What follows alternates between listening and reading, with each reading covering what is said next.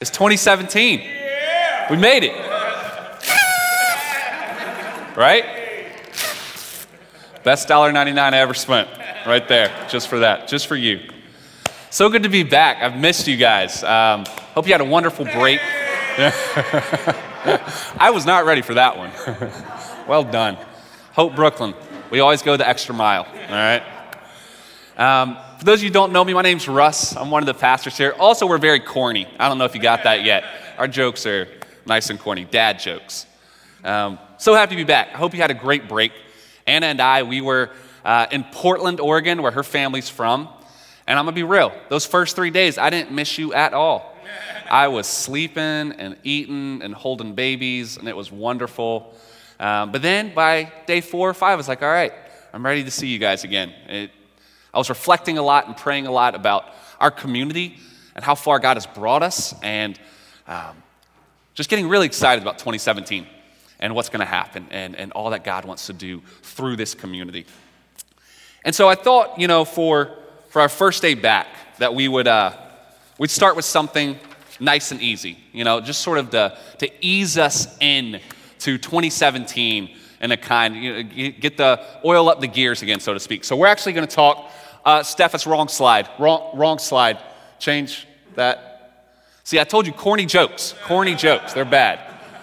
We're actually going to talk about generosity. It's a better way of putting it. uh, if you're new here, please don't leave. um, yeah, we're talking about generosity. That's what we're going to have a two part mini series this week and next week on generosity. And the reason being is because it's a core value of ours. And it's a core value of ours because it's a core value of the gospel. Like, ask the most nominal Christian what is sort of like the, the defining Bible verse of the entire story. And they'll probably say what? John 3:16. For God so loved the world that he gave his only son. For God so loved his world that he gave his only son. The absolute center of the gospel is a God who gives. And obviously, as you can see from the graphic, if Steph can put the graphic back up, there are so many ways that you can give. You can give time, you can give love, you can give of yourself. But an important way, and a way that we don't talk about often enough, you can give financially. Elephant in the room, all right? None of us like talking about money. Least of all, this guy, okay? None of us like talking about money. It's a sensitive, tender subject. But that it is, that it's something that's taboo, that it's something that we can't talk about, is proof that it controls us. We don't control it, right? That would make sense anything in our lives, a moment from our past, uh, an, a, something that, that, that's secret, anything that we keep secret that we're unable to talk about, controls us. We don't have power over it. But the gospel, the good news, a God who gives, is all about freedom. Like a shorthand for what the good news is, God desires to set you free. And in America, we're not free when it comes to our possessions. I think that's safe to make that confession. We're not. Confession, I didn't originally want to talk about this. I didn't want to preach this sermon. I was challenged to preach this sermon by a pastor, a, a man who um, I respect. He's one of the few people, uh, someone I respect more than anyone else. Some of y'all know him. His name's Christian Hernandez. He's a pastor of the Hope Church in Astoria, Astoria, Queens. And uh, he preached a similar sermon at Astoria about why people at Astoria should partner with Hope Astoria. And I was like, bro, that's bold, man. Um, and he was like, well, why is that bold? And I was like, I just, I, I don't think I, I, could do that yet with Hope Brooklyn. He's like, well, why is that? And I was like, well, I, I just know money's such a sensitive topic that people have been hurt by churches who have mishandled it, that it's, it's just one of those things that, you know, because I love them, I don't want to address that yet. And Chris, y'all know Chris, for people who do know Chris, he is like the kindest, most pastoral shepherd you'll ever meet. And he looks me in the eyes, he goes, Well, actually, Russ, I'd say if you're not willing to talk about it, that's proof you don't love them. I was like, What do you know, Chris? but I thought about it more, and he was right. That which we are unable to talk about controls us. And it's true, I didn't want to talk about it because I didn't love you enough, because I was afraid of hurting you or opening old wounds or that you leave the church or whatever. Because he challenged me to go back to the Gospels and to read um, Jesus' words. And the, the stats don't lie, basically. Like, this is a, a basic uh, rundown of some of the stats. 25% of what Jesus talked about was about money or possessions or wealth.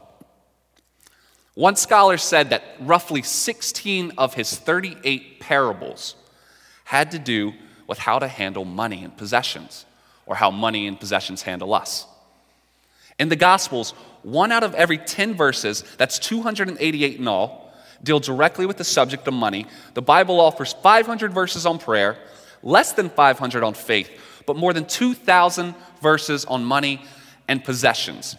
As one scholar put it, Jesus talked more about money than about love. And maybe that's because how we spend our money demonstrates what we love. It's as my wife told me once in a fight where I was like, Baby, I love you, I love you.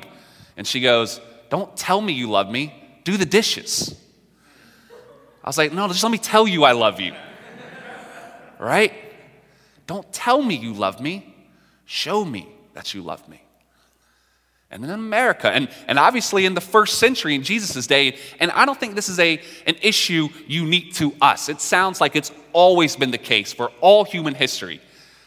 There's something that challenges our love for God. Ah, there, there's not many more things that challenge our love for God, like possessions or wealth. And so I'm approaching this topic today because I realize I do love you. I love you more um, than I fear you. but I know, I know that people in here have been hurt by churches talking about money. I've been hurt by churches talking about money. And humans are incredibly reactionary creatures, are we not? We're over on this side, and then something happens that hurts us, and we swing so far to the other direction. We're constantly throwing out babies with the bathwater. It's what we do.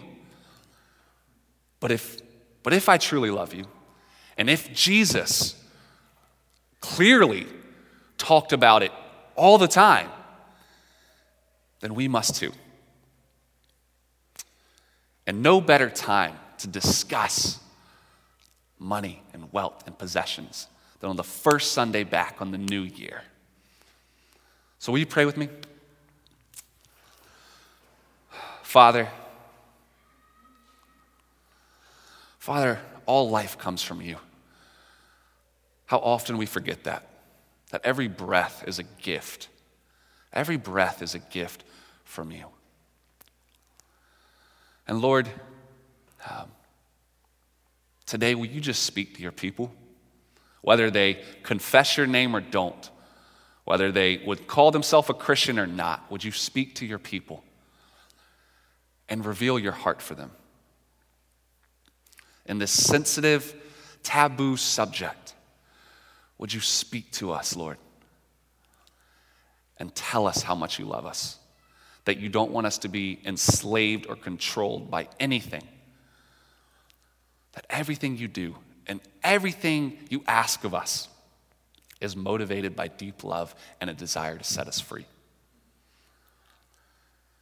And you prove that because you so loved us that you gave your son. We love you, Lord. We want to know how to love you better. It's in your name we pray. Amen. So, the first thing I would say, first thing I would say, um, as like a premise for us starting off, God does not need your money. God does not need your money. That's actually a laughable idea.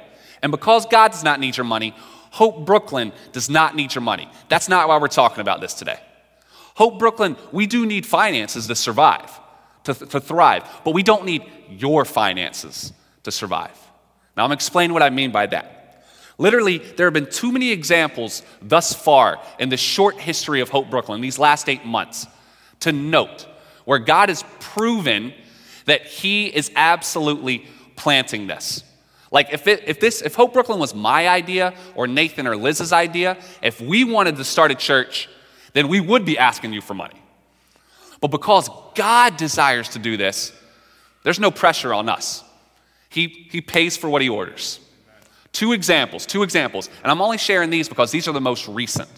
So um, in December, uh, for, our, for our Hope Brooklyn's 2016 budget, we had a grant from a church planting organization for $25,000.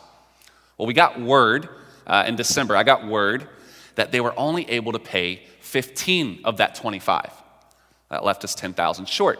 Now, for a church plant, 10,000 is a sizable, you know, a significant number. Well, uh, about a week prior to that, uh, two things happened. Hope Astoria, Christian Hernandez, they came to, to us and they said, Hey, Russ, uh, Hope Astoria is doing a year end giving campaign. And what we do is we raise money on top of our, our budgeted giving, and we divide it among four causes that we believe in. And we really love Hope Brooklyn. We love you guys. We want to give to you guys. I was blown away. I didn't ask for that, I wasn't expecting that. He came, was like, We want to do this for you. It's like, Oh my gosh, thank you so much. Their goal was to raise $15,000 which means Hope Brooklyn would get a little under four. They ended up raising 32. Hope Brooklyn got $8,000 of unexpected funds. A day later, Anna and I received a letter in the mail, we didn't know was coming, from a relative back on the West Coast saying, We love you guys, we're praying for you, we believe in what you're doing, with a check for $2,000. Fast forward a week, I get word from the church planting organization that they're going to be $10,000 short. God had already supplied the need before I even had a chance to worry about it. God's doing this. Another example this happened last week. For our 2017 budget, we had uh, a church planting organization that was going to give us $50,000. Huge. They just let us know last week for different reasons, and it's totally fine. They're only able to give us 25,000. Well, again, we're in we're very young. 25,000 is a huge number. Lord, what are we going to do? Early on in December, I was having coffee with a guy who oversees a church planting organization in the city. And he goes, Russ, I don't know if you know this, but we have a grant that we give out. I was like, No, I didn't know that. He goes, You should apply for it. I was like, Okay. So I did the application, I filled it out, and for through prayer and for other reasons, I asked for $30,000. That was the number that God put on my heart. I felt like that was not too much, not too little. It felt right. asked for 30,000. That was early December. So I find out last week that that, that organization is going to give us 50, can only give us 25. Two days later, I got an email that we got the grant for $30,000. So I thought we lost 25. No, we actually gained five. Like, and that's just the two most recent examples. And the only reason I'm saying that is we're not talking about money today because God needs your money or Hope Brooklyn needs it. He's got infinite resource streams. Infinite resource streams. But if God doesn't need it, Hope Brooklyn doesn't need it, why does it usually feel like when churches talk about money, it feels like a Dementor's kiss? Harry Potter fans in the house? Yeah. So there's a character in Harry Potter called a Dementor. And a Dementor is essentially a demonic spirit. And they do this thing called a Dementor's kiss, where they go up to a human and they like get really close and they suck out the soul of the human. Doesn't sometimes that's what it feels like when churches talk about money? It's like, oh man, God's just coming here like a vacuum cleaner, just sucking out the life. Every, I know you got some more pennies in there. Let's go, cough them up, just sucking it out. Why does it feel like that? especially when you look throughout the history of God's interaction with both Israel and the church. And it's never been that way. Like, I think this is one of the most cleverest deceptions of the enemy. Like, look at this one verse. This comes from the book of Deuteronomy. So, for the people of Israel, they had something called the tithe, where God uh, commanded his people to give the first 10% to the temple. The first 10% of their income to the temple. And this is why. And tell me if this sounds like a, dem- a Dementor's kiss to you. He says, Be sure to set aside a tenth of all that your fields produce each year. Eat the tenth of your grain, your new wine, and your olive oil.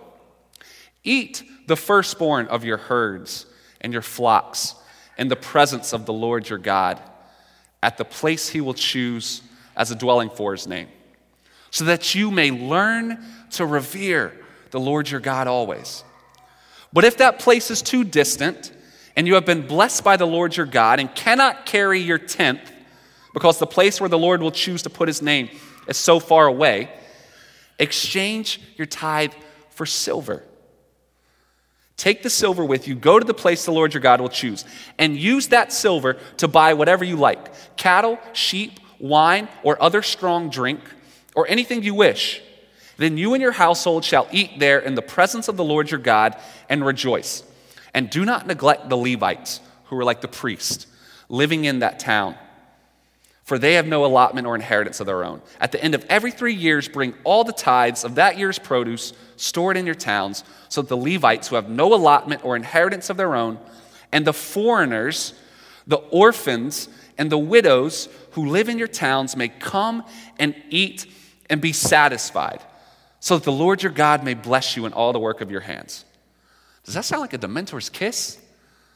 What is God saying? I want you to give a tenth of what you earn for a party. It's for a party. I want you to give a tenth for a party, for the ministers who throw the party, and for the poor. That doesn't sound like a vacuum cleaner sucking out our soul. That sounds pretty life giving to me. I mean, that's one of the reasons why we always eat together, is that idea. So if it's not a Dementor's kiss, and it's never been that, why does he still ask for it, right? Because he does. Why does he ask for it? I think the best example, sort of the quintessential image that illustrates this, is the story where Jesus feeds the 5,000. So, for those of you unfamiliar with the story, this is how it goes. So, Jesus is teaching one day, and he's teaching this massive group of people. We're told 5,000. However, it was a patriarchal society, so it was 5,000 men which means there were more women and children. So it's probably closer to around 10,000. So he's teaching 10,000 people. It's getting late. He's like, all right, um, they're hungry. They're going to faint going home. Uh, so he turns to his disciples and goes, You guys give them something to eat. And they're stunned. His disciples are stunned. They're like, What are you talking about? Like, Jesus, this is 10,000 people here. This would take more than a year's wages to be able to purchase what, all the, the food it would get to feed these people. He's like, no, you, you give them something to eat.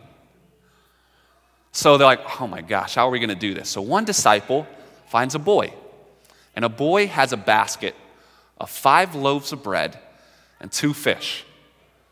And the boy brings it. He's like, sure, you can use this. And Jesus is like, that's perfect. And he takes that five loaves of bread, two fish, and he blesses it, and he starts breaking it and giving it to his disciples, and his disciples distribute it. And everyone eats and is satisfied, and there are 12 basketfuls left over. If God's not asking you for anything, what is He doing? I think He's inviting you into something. He's not asking you for anything. He knows what power is His. Jesus knows what He can do to feed this crowd. He doesn't need the disciples' help, He doesn't need this boy's help.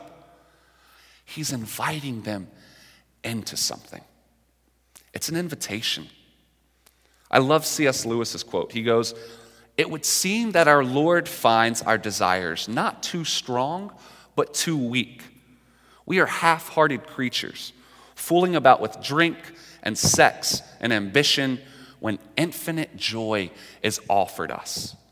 Like an ignorant child who wants to go on making mud pies in a slum because he cannot imagine what is meant by the offer of a holiday at the sea. We are far too easily pleased.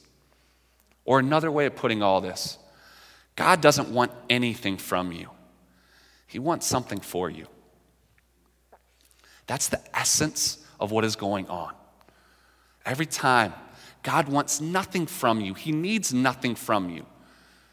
He's inviting you into something, He wants something for you. He's saying, Trust me, put down the mud pies. I know you feel like it's all you got, you got to protect it. Put them down. A holiday at sea is infinitely better. It's an invitation. So then the question becomes what does he want for you and for me? What does he want for us that comes from financial generosity? What does he want for you? Well, first, he wants freedom. He wants you to be free. There's a myth in, in this society, probably uh, in many societies, and I dare say it affects every single one of us in here.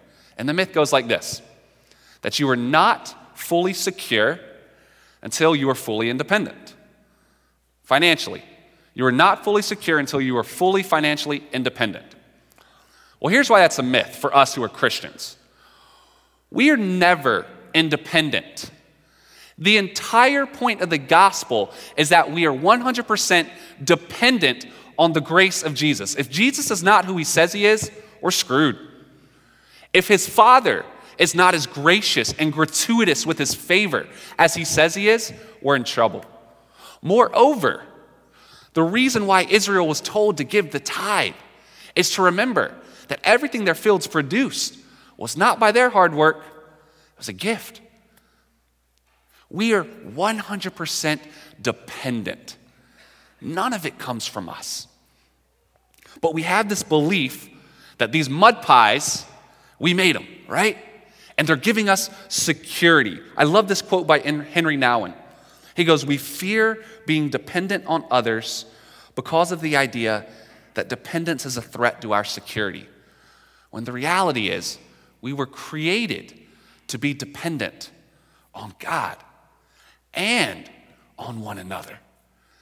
That's actually the most Christ like we can be, is when I'm dependent on God and all my brothers and sisters. Like, what if that kid in the story of the feeding of the 5,000, what if he comes to Jesus and Jesus is like, hey, can I use your five loaves of bread and two fish? And he goes, ah, but what am I going to eat? No, you can't do that. What if he actually said no? Because he was afraid, because he thought, this is my security, this is all I have. He would have missed being a part of a miracle. And I like to think, the story doesn't say so, but I like to think that one of those 12 basketfuls of leftovers he got to take home with him. So his, his lunch cost him nothing, basically, then. Like, God is inviting, Jesus is inviting this kid, saying, Your security is not in this basket of five loaves of bread and two fish, it's in me. Be free, put down the mud pies. I know you're scared because you have no idea what a holiday at sea is, but put them down. Join me. Moreover, I like to think that after that day, that kid became a Jesus follower. Because he knows how many loaves of bread and fish he gave Jesus, and he saw how many people ate. So I don't know what he thought about Jesus before that day, but after that day, I don't know. I, I would have been like, okay, I'm following this guy. Because if he can do that, that's, that's a guy worth following.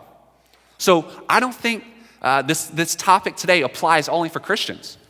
Maybe there's some of you in here who aren't Christians. And I would say, with fear and trembling, try him. Try him. It's for you too. The invitation, the invitation is for you too. And another thing I would say about all this is it gets easier. When you see God consistently come through again and again and again, when you see Him, you're like, this is all I got. And it multiplies. And there's bread always on your table. And there's a sense of joy in being able to bless people and help people and join in the work He's doing. It becomes like cheating. You're like, this is too easy. But it's hard at first, make no mistake. I remember um, year and a half ago, Anna and I, I've told this story to some people before. Uh, Anna and I, we had just moved to the city, we had just recently got married, um, and we were baroque. Moreover, moving is an expensive enterprise, and so we were further baroque. And we had bills coming due, and we didn't have the money in our account to pay them. And we're like, all right, Lord, like, what do you, what do you want us to do? What's going to happen? And we were praying, and we distinctly felt the Spirit say, I want you to give this amount of money to this cause. And we are like, I don't think you heard our prayer. because we're saying we got built, like, we can't be given away. We, we need right now. And we heard him say, it's clear, like, give to this cause. okay. Not because he was asking for anything, he was inviting us into something. Okay. We wrote a check, we gave it. What's going to happen? Two days before our bill comes due, I get a letter in the mail from my brother, one of my brothers. He has this letter. He tells me things that he's never told me. The kindest words I've ever heard from him. I'm in tears. And there's a check for more money than we need because he felt that God asked him to give. Covered our bills and then some. We were in tears. We are like, these stories, guys, this isn't an atypical occurrence. This is what it is to be, to be walking with God to say, hey, you can have my five loaves and two fish. What's going to happen today? This is what it looks like to accept the invitation, to step out in this way. As scary as it is, friends, and I know it's scary, is to put down the mud pies and say, all right, I'll take a chance on you. What's going to happen? It's to step into an alternative vision of security and provision and freedom. It's to say, these five loaves and two fish, it's all I got. But I didn't provide them for me, they're from you. And you can use them however you want. So, the first thing that God is inviting you into is into freedom. To realize that what you have was always a gift anyway. And that's not the source of your security. It's like mud pies to Him. He's got so much more. Secondly, He's inviting you to join into his work. He's inviting you to join into his work, into his work of ushering in the kingdom. Uh, I love the, uh, the passage that comes from Paul's second letter to the Corinthians. So, the Corinthians was a church. Um, Corinth was a city in Greece. They had a church there, and he's writing to them, and uh, he's exhorting them, and he's referencing uh, the church among the people of Macedonia. And he writes this in verse 3 and 4 about the Macedonian church. He goes, For I testify, they gave as much as they were able, and even beyond their ability, entirely on their own. They urgently pleaded with us for the privilege of sharing in this service to the Lord's people. They urgently pleaded with us for the privilege of sharing in this service to the Lord's people. Joining in his work through financial generosity is a privilege. Just so you know, I've never had anyone come plead and beg with me for the privilege of partnering with Hope Brooklyn. That would be nice. Hasn't happened. But it's clear what Paul is saying is to join his work is a privilege. When you see what God does, when you see how Jesus feeds the multitudes, man, here on out, you're gonna be like, here's my basket, use my basket. Here's mine. Can you imagine a church? Can you imagine a people where everyone's clamoring and saying, Use mine today, Jesus? Use mine. It's a privilege to be able to join in his work. And it's a privilege because we get to keep seeing what Jesus is doing. And it's really incredible stuff. That's why I said earlier, it feels like cheating. Because when you see him come through again and again and again, and you see how he works again and again and again, and you see that you never go hungry, and you see that you actually don't need as much as you thought you needed, and you see that it is, your heart comes more alive when you're giving than receiving, as he says it would. You're just like, do it again. Do it again. I want to be a part of this again. And I know there might be some in here saying, look, Russ, this all sounds great. Theologically, I, I love the idea. I have nothing. Like, here are my expenses, here's my income. I totally get that. I really do. I would say a couple things as one who loves you deeply. Here's what I'd say. First, that kid had five loaves and two fish. Next to the task that was offered, that was like pennies. What are pennies to God? That's what I would say first. Second, when you look throughout the history of Israel and you see that everyone is always commanded to bring a sacrifice to the temple, you realize that everyone is always asked to bring something. The rich, they brought heifers and goats and sheep and all of that. But the poor were still commanded to bring birds. In fact, I don't know if you remember from Advent, when um, Mary and Joseph bring their sacrifice to the temple to celebrate Jesus, they have two birds. The expectation is that we always have something to give, no matter how big or how small, we always have something. And in uh, the, the story of Acts of the first church, Paul actually quotes Jesus. And he goes, Remember what our Lord said when he was among us, that it's more blessed to give than to receive. So Jesus said it's more blessed to give than to receive. So far as I know, he didn't say it's more blessed to give than to receive once you pass this threshold, right? Once you get past this income, then it's more blessed to give than to receive. But before that, it's more blessed to receive than to give. It's not what he said. In God's economy, always we grow richer through giving, never poorer. It's, it's backwards, friends. It's inverted. It always has been. In God's economy, through giving, no matter how little or how much, that's not, that's not important. We grow richer and not poor. And the last thing I would say, because this proved true when, when I started um, giving uh, back in college, perhaps Perhaps, I know in my case, I needed to re examine certain lifestyles that made giving an impossibility. No matter if it's in the Old Testament or the New Testament, the idea is that giving will always be sacrificial. In every case, sacrificial. It's got to hurt. When Anna and I wrote that check to that cause, we had no idea my brother was sending us something. We had no idea. We were trusting, but we had no idea. When we wrote that check, it hurt. The reason why Israel was commanded to give 10%, because 10% is something that hurts. It makes you realign priorities.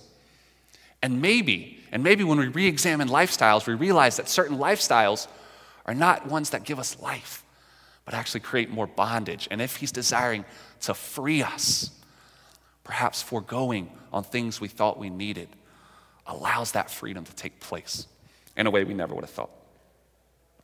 He's inviting us, He's inviting His disciples. He's inviting his disciples to a deeper knowledge of him by saying, Let's give him something to eat together. I can do it myself. Let's do it together. He's inviting this boy into a miracle. And maybe a, a question that you're having is, Well, why the church? Why do we partner with the work of the local church? Why not parachurch organizations?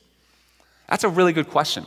And I'd love to have a longer conversation with that. So please come talk to me if you're thinking that. Here's what I'd say briefly.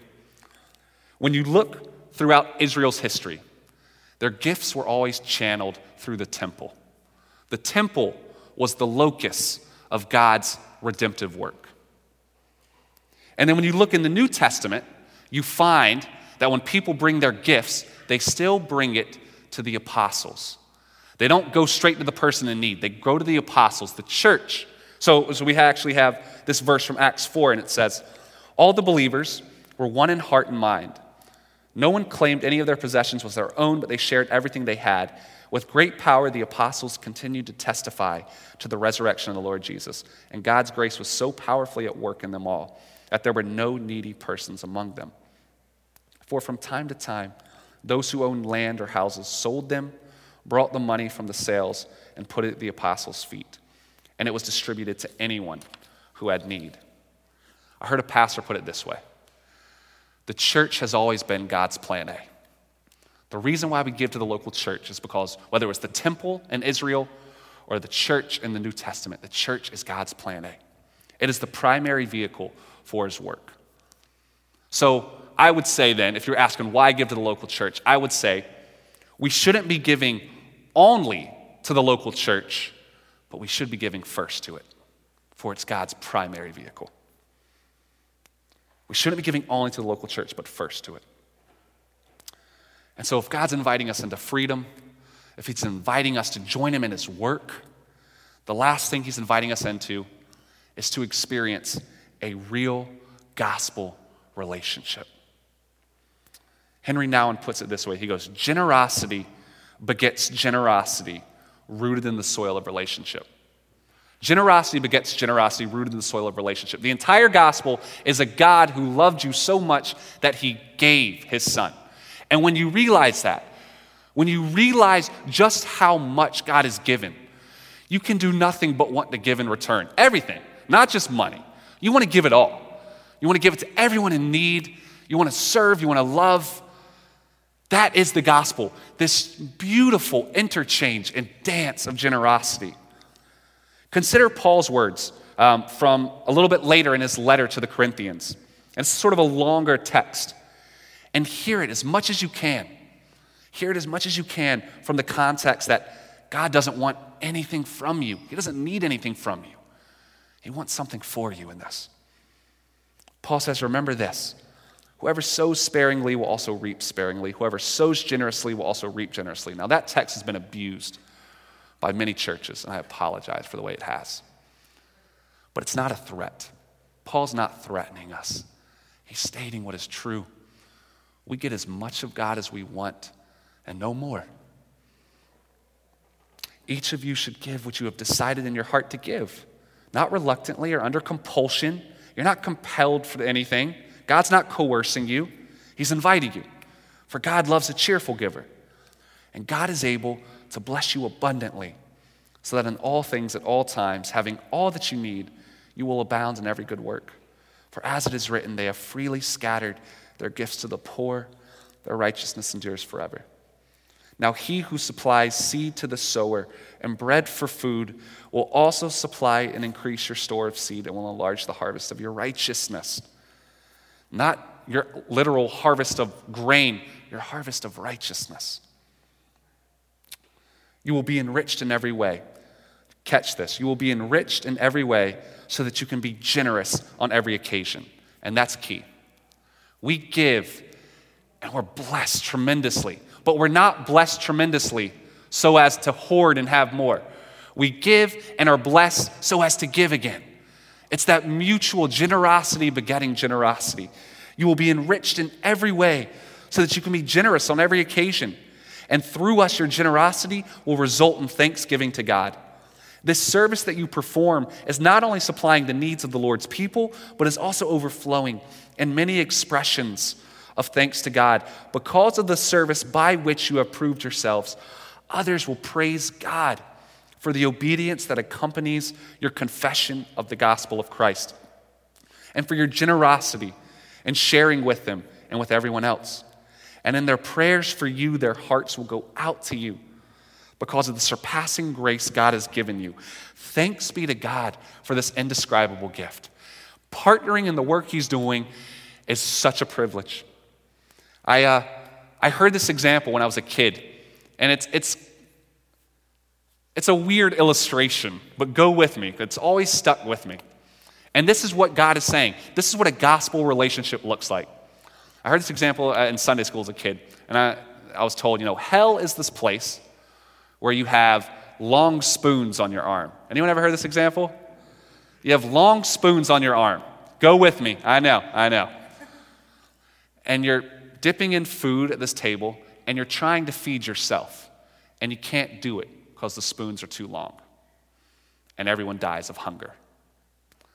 Heaven is a place where you have long spoons on your arm and you're dipping it in this food and you're feeding your neighbor to the right and the left of you. And if you're thinking, well, what am I going to eat? Don't worry, because your neighbor with long spoons is feeding you. And that's a gospel relationship. We learn that we are dependent.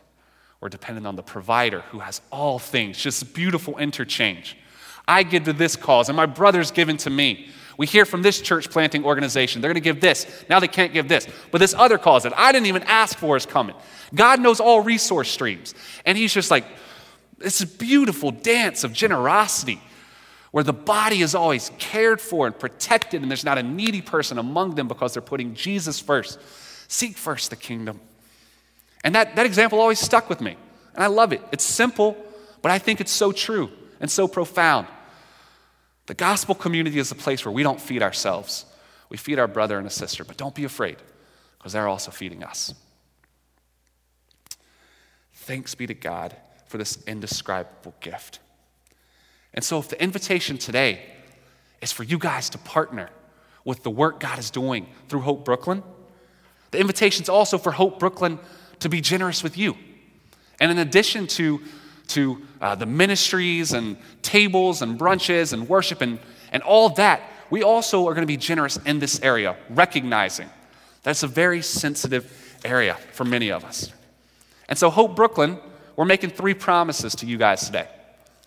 Three promises. This is what's going to happen um, as part of this church. One, we're going to have family meetings quarterly. That's a promise. So, every three months, for those who are interested, for those who are invested in Hope Brooklyn, after service one Sunday, we're going to stick around for about five to 10 minutes, and we're going to give you an update, a full transparent update of our budgets. We're going to tell you, all right, this is the money that's come in, this is the money that's gone out, this is where it's gone. These are big decisions upcoming. Uh, any questions? That's what it's going to be. And so you will always, there will always be accountability and transparency. And that's our promise to you. We're going to be generous in that way. Secondly, we're going to institute a church council this fall. And this church council is going to be tasked, about five to seven individuals, with overseeing the financial health of Hope Brooklyn, setting our budgets week, uh, each year. And then each month we'll be meeting together as a church council and looking through, all right, how, how are we doing this month? How is money being spent? Where's it going? And there's going to be people among us who are not only mature spiritually, but also are mature and, and wise in the ways of business, because I'm not. And they're going to oversee and chart the course of Hope Brooklyn. And that's going to be headed up by Alice Cha, who is our treasurer, our new Hope Brooklyn treasurer. Give it up for Alice. Yeah, awesome. so we're going to have family meetings, we're going to have a church council, and we have a goal. And this is a personal goal, and it's kind of bold for a church plant. But this is me sort of, and, and our staff sort of thinking, this is what we want to do. We want to be about this. We want to be generous from the start. Our goal is that we want 20% of our budgets going toward missions by 2020, which is bold as a church plant. But we're just trusting that God's going to help us to do that. 20% of everything that goes out, of all our expenses, is going to go toward local nonprofits that we partner with, or some go toward national missions or foreign missionaries or, or whatever. However, God orchestrates relationships and opens doors. By 2020, that's what we want. That's our goal. And we're also going to do little things to model this generosity for this mutual and beautiful dance of generosity. So today, you're leaving not empty handed. You're actually leaving with a $5 gift card to Starbucks. Oh, we got some excitement for that? Come on. However, there is, there is a condition on this gift card. This gift card is not for you to spend on yourself. This gift card is for you to take someone out to coffee and to buy them a coffee, someone that you've been thinking about, someone that's been on your heart, someone you've been praying for, whoever, spouse, whatever. Actually, no, you can do it for spouses, sure. to take them out for coffee and to ask them about their life and to model the generosity of finances and generosity of time. Because, friends, we're not going to be a community here who feeds ourselves. We're going to feed one another, we're going to feed the community. The table is open, it's always open for everyone. And we're going to model that generosity. Now, I'm sure as I've talked today, there's been some battling of cynicism because of ways people have been hurt in the past. I'm, I'm sure that it's felt more like a dementor's kiss when talking about money and wealth and possessions. than about this invitation for a holiday at sea. But if it's true that God is inviting us all to put down the mud pies, He's not asking you for anything, He doesn't need anything from you. But if He's inviting you to put down the mud pies and trust Him, to go to a holiday at sea with Him, if that's what He's inviting you to, you who don't even know God saying, okay, I'll give you a shot, let's try it. Then, right now, as 2017 starts, is the perfect time to take that chance. It's to model what's really core and central to us. Over break, I was reflecting on the last eight months.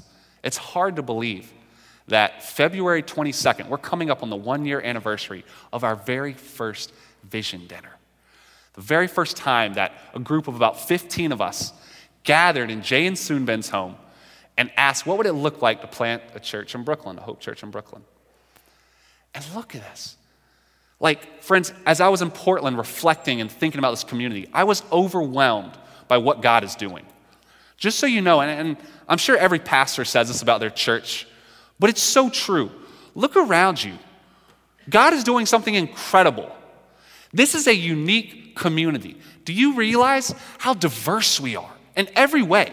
We have native Brooklynites and new Brooklynites. We have every ethnicity. We have diversity of age and of uh, walks in their spiritual life. We have such a rich and robust community. I couldn't have done that. Only God could. And He's just getting started. And so, as I was thinking about this and reflecting and just rejoicing for what God has done, we wanted to make a, a short little video just to sort of remind us of how far we've come in these last eight months and where we're going. So, check this out.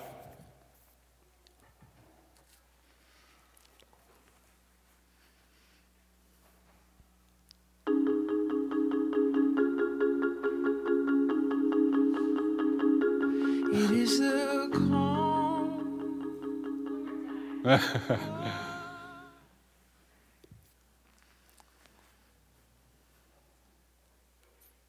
oh, it's coming. When I get nervous, I speak in a British accent sometimes. I don't know why. Should I go on or should. Is it coming? It's a great video. It's really good. there are pictures, there's music. Ah, there you go.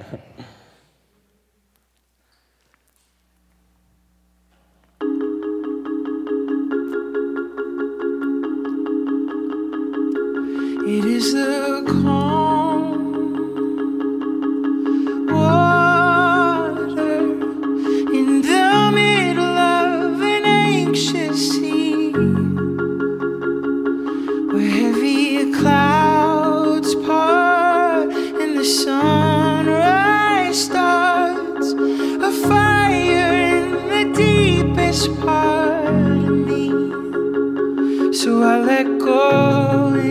this moment I can breathe. The clumsy start of adolescence, the glue that mends our broken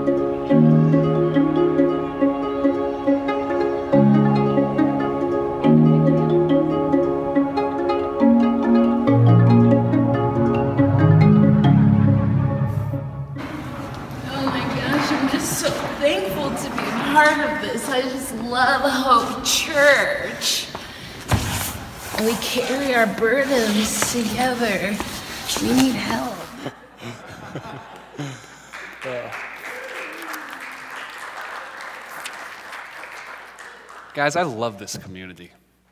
I'm absolutely overjoyed and moved by what God has done in eight months. Maybe you know in that timeline when you started showing up. Maybe um, you want to be in the video next year. I do too.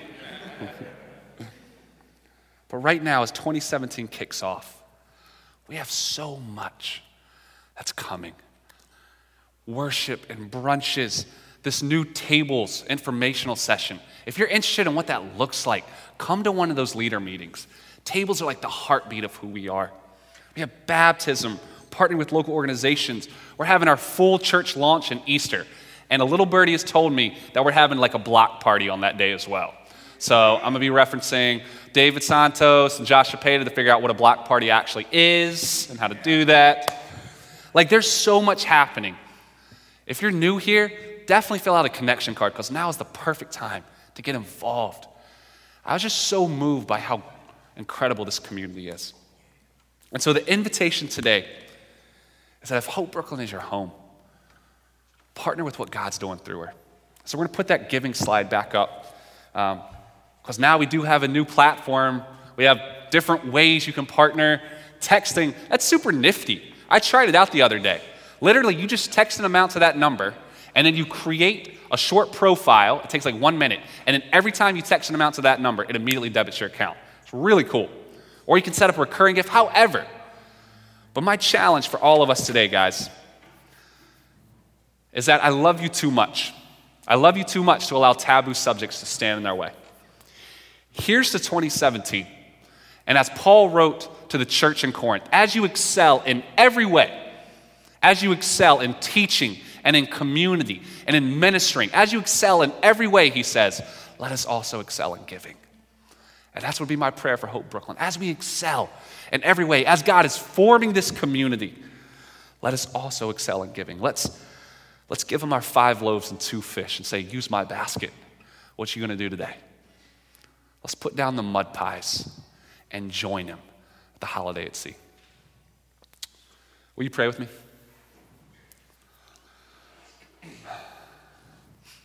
Jesus.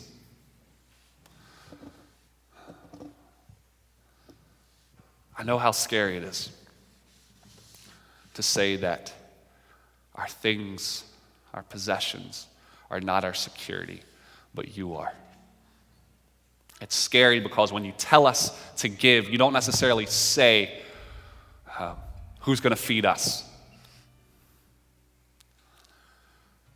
But your promises have always been true, and you've never let us down. That the beauty of following you, the beauty of gospel relationships, is that we get the privilege of seeing five loaves of bread and two fish feed 5,000 people. And that bread is always on our table. Lord, let Hope Brooklyn be that type of generous place. Let us be a place where all are welcome to the table where there are no needy persons among us. That we're constantly begging you for ways to give, for ways to partner with what you're doing. Jesus, be the center of everything that we're about. Because we know that there is only freedom in you. It's in your name. Amen. So, as Nathan alluded to earlier, we take communion every Sunday together. And as we do so, we're going to leave this up. And at first, when, when I thought about that, I was like, oh, that sounds a bit off. But as I thought and prayed more, no, it doesn't. Because if all this is true, if this invitation is true, then the gift to be able to partner in what God is doing is just as much a gift of grace as his body and blood. They're both equally gifts. So we take the bread and the wine in one hand and we receive the grace of God. And with the other, we say, This is what we got. There's our five loaves and two fish. What do you want to do with it, Lord? And so So, just so you know, if you're a Christian or not, the table is open for you. This is the gift of Jesus' grace. And if you want to partake, you can. Uh, we cycle this way so there's not a traffic jam. Uh, the kids will be coming, so if you want to take communion with, with your child, as well as we have gluten free elements up here. And uh, again, I want to say one other thing, actually. If you feel, if, if today, as we've been talking, you feel coerced or obligated, you have my permission. Do not give. Don't. But I would ask you, as you take communion or as you reflect, to think, why is that? Where is that coming from? And for the rest of us, I want to put down the mud pies and join him at sea. I want to offer my basket and see a miracle happen. So, will you come take communion with me?